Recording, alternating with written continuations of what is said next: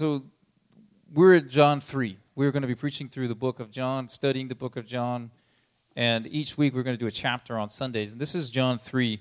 And I titled this Jesus in the Impossible um, because we've talked about, like, in the first chapter, it really was establishing Jesus is God here, guys. And this is, what, this is the beginning of this whole thing. And then in the next week, we start to see that his, he's, what does, you, you know, uh,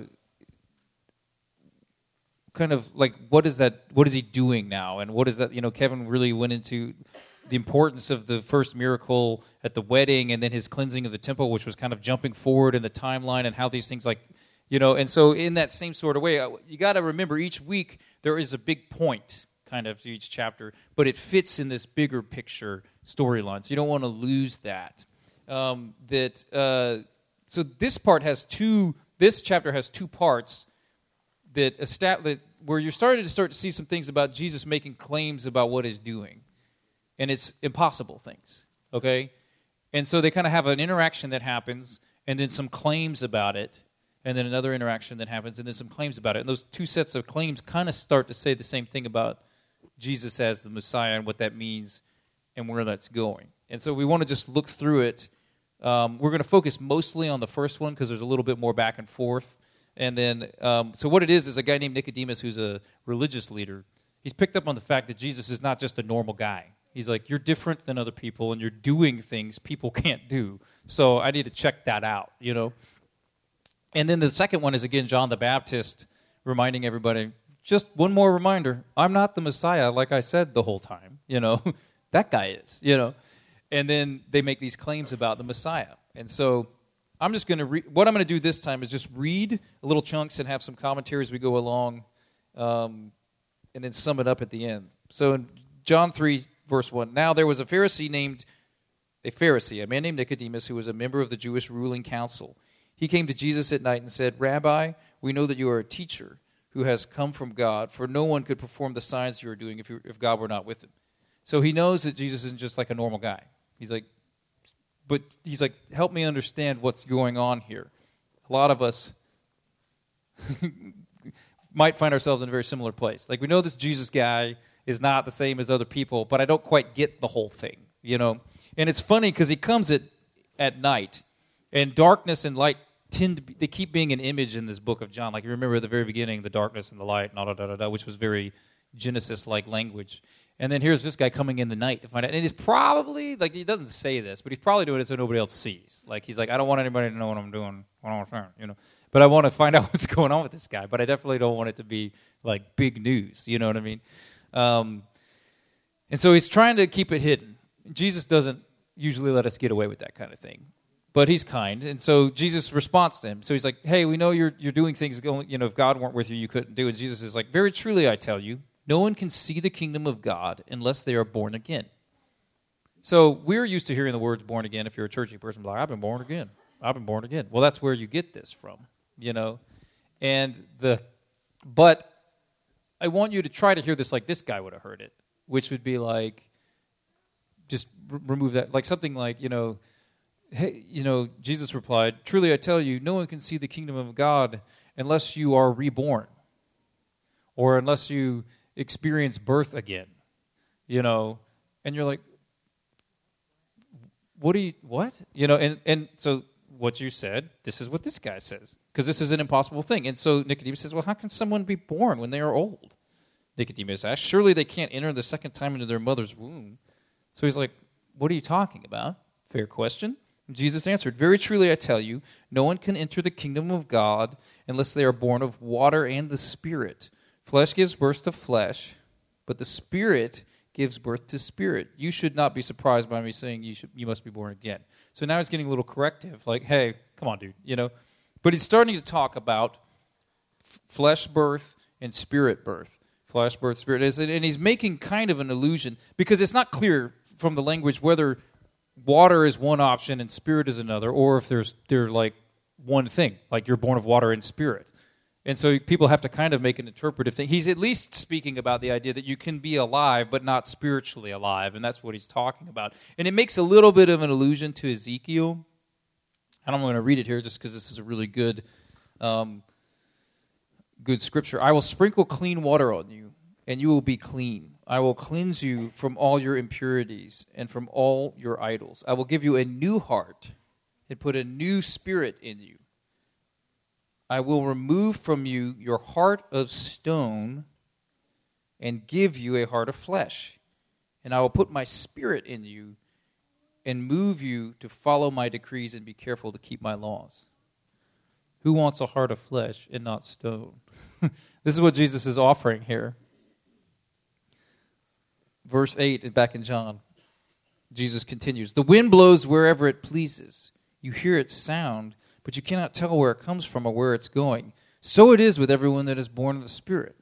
So the kind of people that have this new heart and have been cleaned, they start being different they start encountering things like I was talking about just a minute ago. Like you encounter the pandemic differently than other people.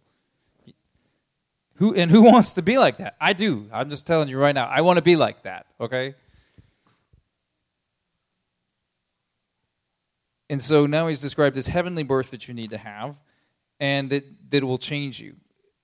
But it's still like, okay, fine. How do you know? And so, but Nicodemus says, "How can this be? Like, how how do you do that? You know?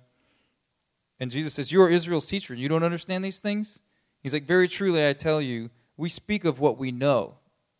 This is Jesus saying about, you know, him. We speak of what we know and we testify what we've seen, but you still but you but still you people do not accept our testimony. And then here's I've spoken to you of earthly things and you do, you do not believe. How then will you believe if I speak of heavenly things? Now I don't know about you guys, but whenever I'm reading the Bible and it talks about some stuff that I go, man, that's pretty deep. And then the immediate commentary on it is like, this isn't even like step, like this is like the basic stuff. You don't even get what I'm talking about. That Paul does this a couple times. I don't always be like, oh, awesome. You know, I'm usually like, okay, I guess I need to read that again because I don't, you know, because Jesus is saying to him, he's like, this isn't even the deep stuff yet. Like, I mean, it's like I'm not even, I'm giving it to you as, ba- I'm giving it to you basic, and you're not picking up what, what I'm talking about. And so I would, well, maybe it'll get a little easier to understand, right? You know, a verse 13, no one has ever gone into heaven except the one who comes from heaven. You're like, okay, that's Jesus, the Son of Man. Okay, gotcha. Verse 14, just as Moses lifted up the snake in the wilderness, so the Son of Man must be lifted up, that everyone who believes may have eternal life in him. And for me, like when you when you like you, you may know this story, I'm going to explain it, but Jesus is talking about. Remember last week when he was like, "My hour has not come." He's talking about his hour at this point. This is like the central human thing that's ever going to happen, ever, ever did, ever will, including World War II. You know, like everything. You know, this is the most important thing that's ever going to happen. And he compares it to Moses lifting up a snake in the wilderness.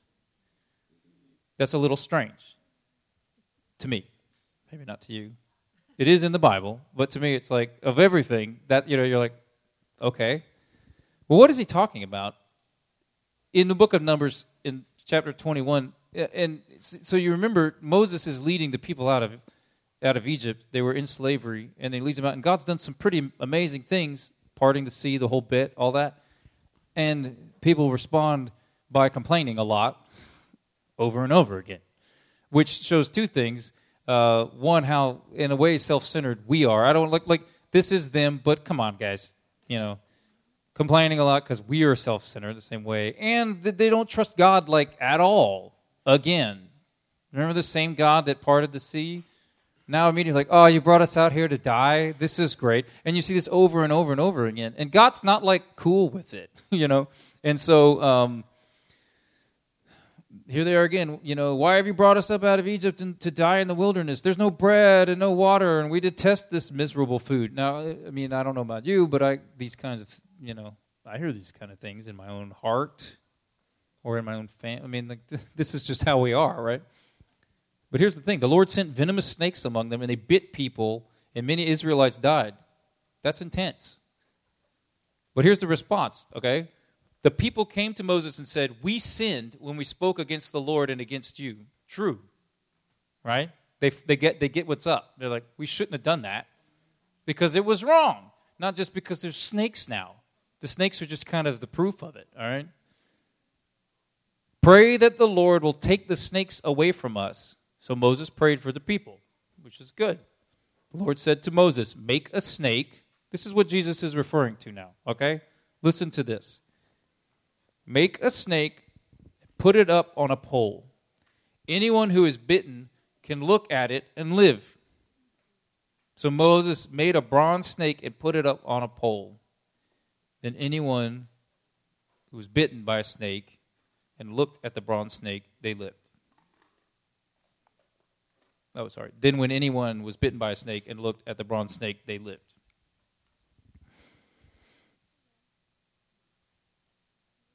This is an int- so I don't know about you, and I'm not like a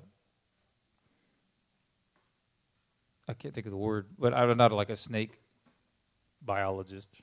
But I mean, the idea that there's venomous snakes biting everyone, you're like, don't worry, guys, I got the solution. We're going to make a bronze snake and hold it up, and everybody that looks at it will be okay. I'm going to venture the guess that's not going to come to mind to most of us here. But it came to God's mind. And that's what he wanted them to do, and they did it. And the thing that you start to see is that all these things that the Israelites are doing aren't just the things that they're doing, they have other meanings too. And the severity with which these things matter is up to God. It's not up to us. Like to me, it's like this sounds silly, but it does what it's supposed to do. There's a part where Moses is is praying.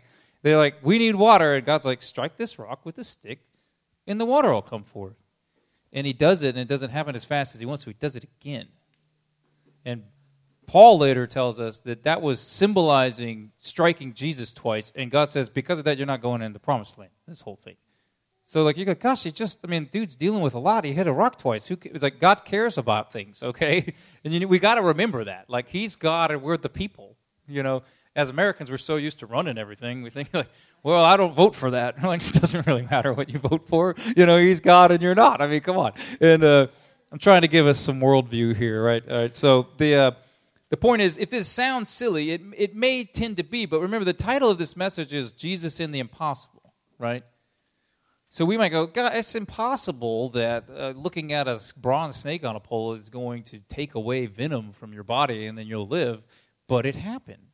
And then when Jesus is trying to say, here's what my hour is going to look like, I'm going to be up like that snake, and if you look upon me, you will live. Now, this guy is a teacher. This guy knew what he was talking about. You see what I'm saying? Like, some of us haven't read the Bible as much as this guy. He had. Like, he'd memorized this stuff. So when he, Jesus says, you know, when Moses did the pole thing, he's like, yeah, I know what you're talking about, you know. But this is interesting. I don't know if you've been paying attention or if you even, like, you've noticed that verse 15, John 3 15, says this, you know, that anyone who believes in him will have eternal life. Or, you know, the 14 and 15, that Moses lifted up the snake in the wilderness, so the Son of Man must be lifted up, that everyone who believes in him may have eternal life. That's John 3, 14 and 15. What's the most famous Bible verse in the whole Bible? John 3, 16. That's the next verse. And that says this For God so loved the world that he gave his one and only Son, that whoever believes in him shall not perish but have eternal life. That's like this, the reason that's the most famous is it kind of gets at everything really quick. But it's found right in this conversation, just following the snake bit. We'll come back to it. Verse 17 For God did not send his Son into the world to condemn the world, but to save the world through him. Whoever believes in him is not condemned, but whoever does not believe in him stands condemned already because they have not believed in the name of God's one and only Son. We'll come back. He, and he's so he, this is all being motivated by love. This is the point that you know, and he's not sending Jesus to condemn the world because the world's already condemned. He's sending Jesus to save, like this snake is to save. Okay. Again, I, we're going to come back and sum up some stuff, so I'm going to keep moving. Um, verse 19. This is the verdict. Light has come into the world. Remember, we were talking about light again, just like we were a second ago. Light has come into the world, but people loved darkness instead of light because their deeds were evil. Everyone who does evil hates the light and will not come into the light for the fear of their deeds will be exposed, because they will. but whoever lives by the truth comes into the light so that it may be seen plainly that what they have done has been done in the sight of God.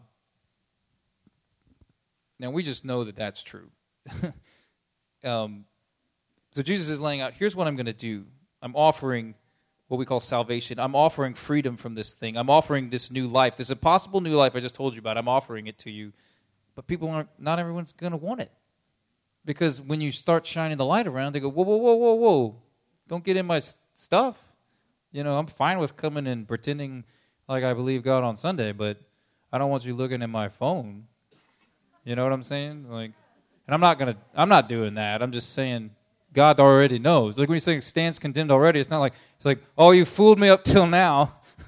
you know, he's like, so it's not happening. The next chunk, I'm going to skip this because you can read it on your own time. It's basically John the Baptist again reminding everybody, hey guys, because Jesus is baptizing people now. So John's guys are like, hey, this other guy's like doing what you're doing. And he's like, yeah, like that was the whole thing, remember? And he's like, he must increase, I must decrease. I'm not the Messiah. And then he starts to make, at the end of this, his chunk of claims about Jesus, which ma- kind of mirror the first ones. He says this I'm going to read the whole thing and then we'll talk about the similarities. So go to verse 31. The one who comes from above is above all. This is Jesus he's talking about. He's like, I'm not this. Like he's like, I can only do what heaven gives me, and I had a job. I'm going to get the guy ready. I'm going to get things ready, right? I'm the bridegroom's friend. He's the bridegroom. And he's like, and the bridegroom's like this. The one who comes from above is above all. The one who is from the earth belongs to the earth and speaks as one from the earth. The one who comes from heaven is above all. He testifies to what he has seen and heard, but no one accepts his testimony. Whoever has accepted it has whoever has accepted it has certified that God is truthful. For the one whom God has sent speaks the words of God, for God gives the Spirit without limit. The Father loves the Son and has placed everything in his hands. Whoever believes in the Son has eternal life, but whoever rejects the Son will not see life, for God's wrath remains on them. Read here read I'm just going to read this verse again. Think about that whole snake story, right? Okay? Whoever believes in the Son has eternal life. But whoever rejects the Son will not see life, for God's wrath remains on them. See, like when you talk about this, again, we're talking about this snake imagery and how this is an interesting thing because this whole Bible story, because the gospel starts in Genesis, really. You know what I mean? And you have humanity being created and being deceived by a serpent, which you can start being poetic a little bit, bitten by a serpent, cursed by a serpent to die, just like this little mini story we see in the, this Numbers thing. So all humanity is cursed by this sin. All of us, till this day, bit by this snake. But then you see in Exodus, all of a sudden, God sending Moses to set people free from slavery. What is one of the things he does? He's like, take your staff and throw it on the ground. It's going to turn into a snake. It's like, wait a minute. What? And then when he goes to challenge the people who are enslaving people, hear with me these poetic images, okay, guys? The enslavers, the ones holding God's people in slavery. They're like, hey, show me something. He's like, snake. And they're like, we can do that. And then they do. Weird. And then God's snake eats theirs. And that kind of freaks people out a little bit. Everybody that was there when the snake biting thing happened knows all of what I just said. So when he's holding up a staff with a snake on it, it's another reminder that, like, not only has this snake that's biting everybody, you know, there's a prophecy, there's like one day there's going to be someone who comes that, that crushes your head. This is a prophecy about who Jesus is. Even then, you see, I'm trying to pull some things together here. So, so the serpent deceives Eve and Adam, and they fall into this place of sin. God says, "Don't worry, it's not over. like you didn't win. One day there's going to be someone that comes from a man that's going to crush you." You know, and then you see a little window of this into like Moses is throwing, you know, and there's a snake. And then when he holds this thing up, it's remembering it's like, oh yeah, that guy, that snake's not in charge anymore. You know, God can make these snakes. God, God is the one in charge. This is really what you're starting to see from this whole picture. But it's still crazy, okay? And it challenges our what? The guy Nicodemus in this thing isn't there just because, well, gosh, that guy's an idiot. He's not an idiot. He knows the Bible way better than we do. I promise you that. You know, and the other stuff, like, you know, there's a lot of other teaching around that. That's all this guy does. And he doesn't have YouTube or anything to distract him. He's just literally memorizing the Bible his whole life. And he sees Jesus. Remember, this whole thing we are talking about the Gospel of John is come and see. Come and see. Come and see. He sees, he's like, there's something's up with this guy. So then he's like, hey, man, tell me what's up. And then Jesus starts talking. He's like, what are you talking about? You know?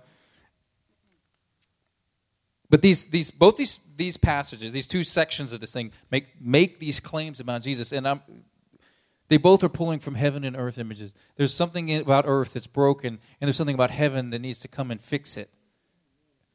Jesus is, they both say, Jesus himself, and then John says, he's like, these guys are just telling you what they're seeing. They're just giving you a testimony of what they know, but nobody's believing them. You know? Jesus says, all I'm doing is telling you what I'm, what I'm seeing, but you guys aren't believing me. And then John's like, all he's doing is telling everybody what he's seeing, but you're not believing him. They both say that. They both talk about the Spirit now coming and the giving of the Spirit without measure in the second one. You know, this idea that now this, this separation that happened all the way back here with Adam and Eve can be repaired because of something Jesus is doing. This is big deal stuff, like globally huge, matters to everyone stuff on the most epic scale and on the most individual scale. Okay?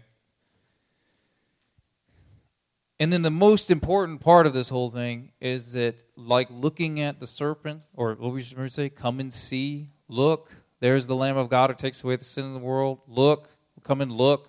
This behold idea, it's not just look, like, got it, good. You know, not like that. you see when he says in 15, anyone who looks, you know, and then 16, believes. And then at the end, believes. And when we talk about believe, it's not just um, a mental assent to this idea of who Jesus like yeah, Jesus I believe in that. It's the kind of thing that means is like load bearing. What I mean is like now that's that's the whole thing that my life is built on. Like I'm going to re- everything has to be rebirthed to be built on that. You get what we're talking about now? I'm going to paraphrase this in my own words. Um, the world is lost and destroyed by sin and evil, led by the serpent and the fallen man. And we see this in Genesis. Our whole world is corrupted by sin and evil. This does not take a rocket scientist to recognize. I think a funny thing, G.K. Chesterton, we are so bothered by sin not just because it's evil, but we're bothered by the idea of it. Like, me too? Really? You know, and G.K. Chesterton wrote in his book, Orthodoxy, he's like, he thought it was funny that at the time people had such a trouble with with the idea of original sin. he's like, that's like almost the only thing that we all have proof of. like, we all know that we're sinners. I mean, come on, guys, you know? And, uh, but this, but what I'm saying is, this is on a per, the most personal and the most global scale. Like you look at stuff like World War II and the evil that was happening at this time. You know, that's just where my mind has been. But you don't have to go back that far. I mean, we could talk about what's going on right now in the evil that you could see in the world. And you don't have to get into conspiracy theories. Like, let's just not. But the the whole idea of like there's evil people doing evil stuff in the world. I'm like, we don't even you don't even know. Like, I'm pretty sure if we could see what God was seeing and how evil and how bad people are, it would destroy us. You know what I mean? But we know it all the way down to our own personal, you know, it's all right if I steal a little or, you know, no one, like this kind of thing, you know, and they are different, but they're not. And we're in a rule, we're, we're stuck in a world that's ruled by these things. Evil does rule the world in that sense. Cheating does get you ahead. We all know that. People murder each other to take over things. You don't have to be Hitler, but yeah, I mean, you see what I'm saying? Like, that's how the world works. We're stuck there. And because of our role in it, we really don't deserve any help.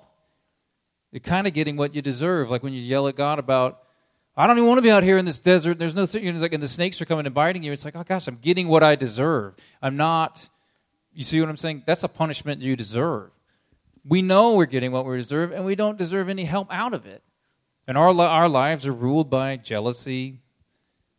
Later, John talks like the lust of the eyes, you know, pornography, all these things that come from that. Wanting more and more no matter what, at all the cost, I have to have more. Lust of the eyes, lust of the flesh, the pride of life, all those things. You know, I'm better than other people.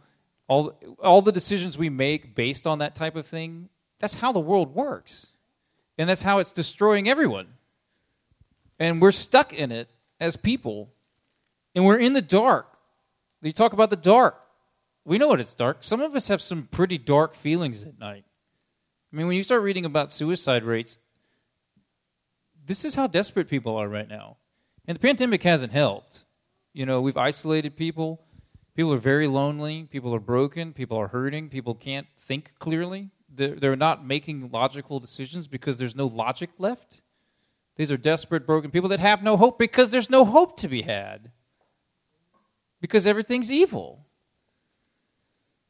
And the only way out would be something like starting over. Like, we need something to erase everything and start over. We got to start over. All the bad stuff I've done, all the bad stuff that's been going on has to be ended and has to start over. Somewhere, somewhere where maybe there's no tears anymore and there'll be no weeping or mourning. These kinds of things. That's the only way out. It's not just give peace a chance. You know what I mean? That's not going to get us there. Like, we're going to have to get past these bad things that have happened, you know? But this is impossible. And God knows that in human ways this is impossible. But because he loves us, he did the impossible thing. Wait a second. You're saying the way you just said isn't the way it has to be? No. But not because of us or anything we did or anything we deserve. It's only because God is good and He loves each and every one of us. Because. And like we said, that it was inconceivable. Like the, the, thing that, the things that have to happen to free us from this bondage of sin, to make things right with God again, to, to free us from the devil, to free us from sin and death and the whole thing. And you, you could go on, and people do for thousands of pages how this works, why this works, propitiation of sin, expiation of sin, blah, blah, blah. All these things, very important. Very important to talk about all that. But we don't need to get into that right now because Jesus just said, Look, we can talk about that all later. You know what I'm saying is true. You know, life is ruled by this bad stuff. And as he promised, a lot of us like it that way. But one day the light's coming, full on. And he's given us a chance right now because he's like, the darkness is going to end. And if you stay with the darkness, you end. But I'm giving you a chance to be part of the light here. And it's not, it's because he did the impossible thing. And he allows now for that second birth to be like a child of light to take place. And all we have to do is believe him. He's telling a testimony. He's like, hey, I'm just telling you what's up, but no one's believing me. And then John's like, he's just telling you what's up, but no one's believing him because it sounds crazy. Why would God do that? Why would any, you know, like, that's not going to work. You just going to look at a snake and the venom's going to go away? That's dumb. And here's the thing it's not like, well, is it just because that now, thousands of years later, we think so differently that, you know, this seems crazy to us? Let me just read you something. This is from 1 Corinthians, and it's in your Bible. 1 Corinthians 1.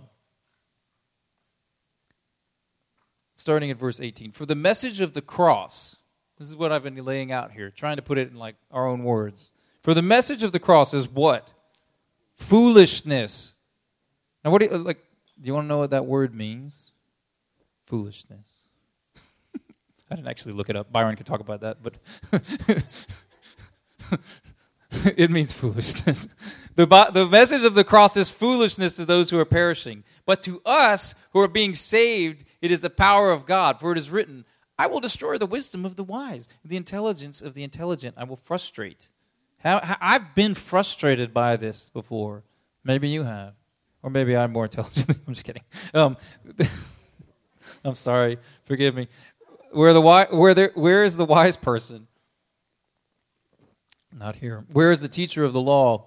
Where is the philosopher of this age? Has not God made foolish the wisdom of the world? For since the wisdom of God, for since in the wisdom of God, the world through its wisdom did not know him. Like you didn't figure it out on your own, guys.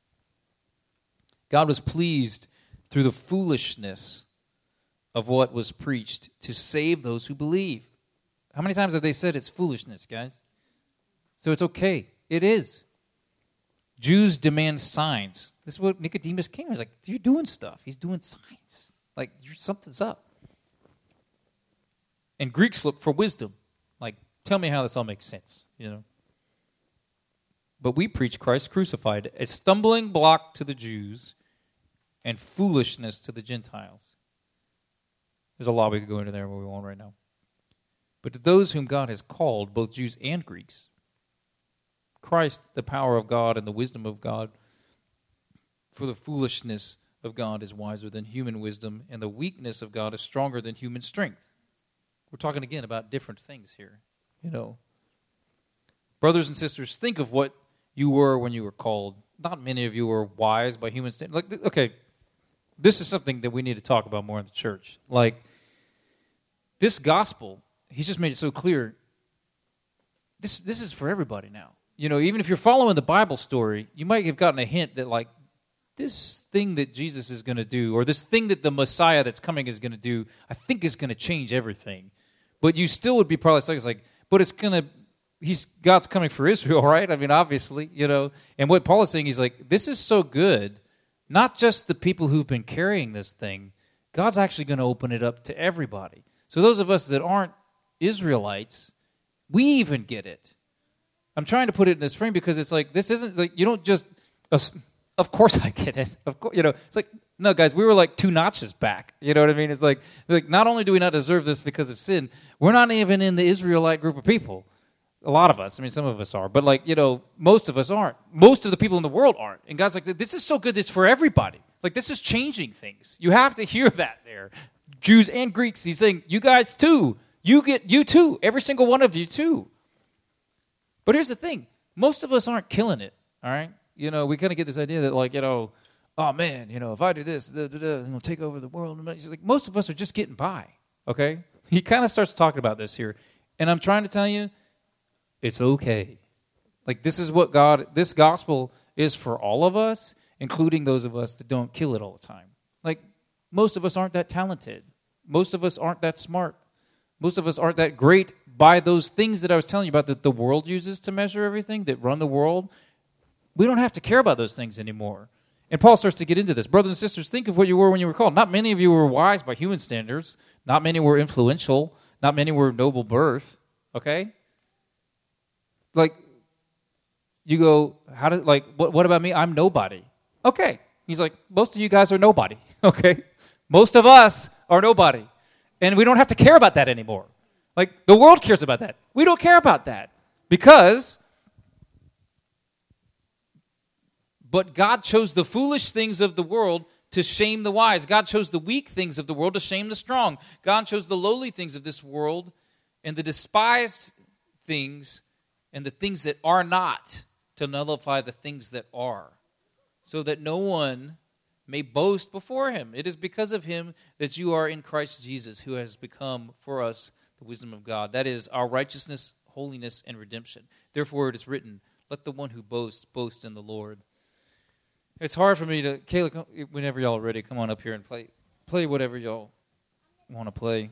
I suggested playing that Power in the Name of Jesus to break every chain song, but I don't know, we might be landing in a different place. I'm trying, I, I don't know if I've done a good job, and I pray that, Lord, if, if I haven't, that you would still speak to people's hearts in spite of me.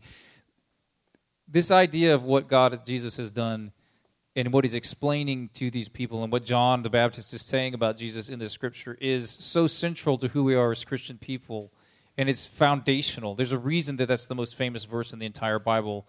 At the same time, it's if you want to sit there and pick at it and analyze it, it's crazy. it's crazy if you get it and it's crazy if you don't get it. It's like it's just a it's a almost unfathomable thing. I found a quote by fleming rutledge who's a, a bible teacher i like a lot and she said this what has happened in jesus is humanly impossible. The incarnation of god is impossible the resurrection is impossible And yet both these things actually happen. Here I have this quote. Go ahead and put it up. And it says, This is the gospel, and it's crazy. I'm going to read it again. You can read along with me. What has happened in Jesus is humanly impossible. The incarnation of God, God becoming a human being, like that's what John 1 was about. Like that's impossible. The resurrection after Jesus' death on the cross, coming back to life, that's impossible. And yet both these things actually happen, and that's the gospel. And it's crazy. but it's incredibly freeing. It's the only way to life. You know, we stand judged otherwise. We stand we're still under the judgment. The venom of the snake's still going to get you. But all you do is put your faith in Jesus and all of that ends. And eternal life is just the beginning. Do you have something to share, Jackson?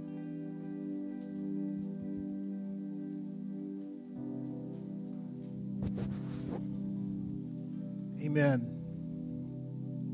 Thank you, God. So, just as I was just kind of praying over this, even as I talked to Brian even before the service, um, you know, it's true. We're all we're all snake bit. There's the first Adam, where evil came into the world, and the second Adam, Jesus. So Romans 4:17 says, "Call those things that are not as though they are. So, you know, some of those, some of you folks are young, but some of us are, are older. And, you know, as you go through your life, you go, goodness, um, I think I've got more warts than what's, what's left. You, you see your own, your own sin. And um, just as Brian talked about, you know, you know, such an odd story um, to look upon the snake, the bronze snake. But Jesus became sin. The, the snake that was sin, Jesus became sin that we might look upon Jesus and his sacrifice. And so call those things that are not as though they are. You know, and as I see my life, it takes that. Because I see my life, it is like, what is there? It's nothing. I don't have it. I don't have the I don't have the thing within myself to do this. I can't do it. But I trust God's word more than my own mind, my own depraved mind. I trust his word that says, call those things that are not as though they are. And in my own life, and in this church, in the life of this church, Jesus, Lord, change my life. I know the power of your Spirit can do this. Change me. That's a miracle. That's impossible, as Brian said. It's impossible. But do it, God. Change this church, change the trajectory of this group of people in Jesus' name. Change my heart, God, in Jesus' name. Amen. Your Jackson, stay up here at the front. James and Angela, I wanted you guys to come. I, we have people that are available to pray. There's time in our lives where God is telling you it's time to start calling some of these things that are not as though they are, the impossible things. Jesus is laying out that it's His business to do impossible things because he's God. That's what he does. And it's time in our lives. If you if there's things in your life, there's people you pray for. James and Angela are going to be up here, and Jackson, if you don't mind, stay up here and available to pray with people to agree in prayer about some of these things. So there's people in your life you've been praying for that you have no hope anymore that they're going to change or come to know the Lord or anything like that. It's time to start calling those things as though they are. There's things in your own life where there's been addictions or struggles or sins that you've been carrying around that you feel like you can't ever be a part of It's time to call those things as though that are as though they're not. This is the end of that. The, the idea that you could ever be free from that, it's time to call it forth and to put our faith in Jesus. Some of us just need to literally say, I don't even know what's wrong with me, but I know I need to look upon Jesus here as he's lifted up, and I want to give my life to him and put my faith in him. And I'm going to pray for us, but if you need prayer, if you need someone to agree with you in prayer, come forward because they're going to be here and available to pray with you. And don't miss the opportunity. And this is not going to be a place where we judge people that come forward for prayer because here's the news flash every single one of us in here needs prayer, okay? Like all the time. That's one reason there's intercession going on for us as the throne, okay? Jesus is praying for you right now, you see. So we're not going to be the kind of place that's like judging people. So if somebody comes forward in prayer because they need to do some business with God and you come up after them later and say, just all you went up, I'm going to have a hard time with that and I'm going to talk to you about it. So don't do that ever. And but we need to be a free place. If you need to come do some business with God, do it. So Father, I pray that you fill this place with the sense of your calling and your presence and the hope that you can do impossible things. The impossible things on a global scale that you've depicted in this book. But Lord, make them personal to us, the impossible things in our lives, Lord. You are the doer of impossible things. So come do that in our midst now. In Jesus' name, amen.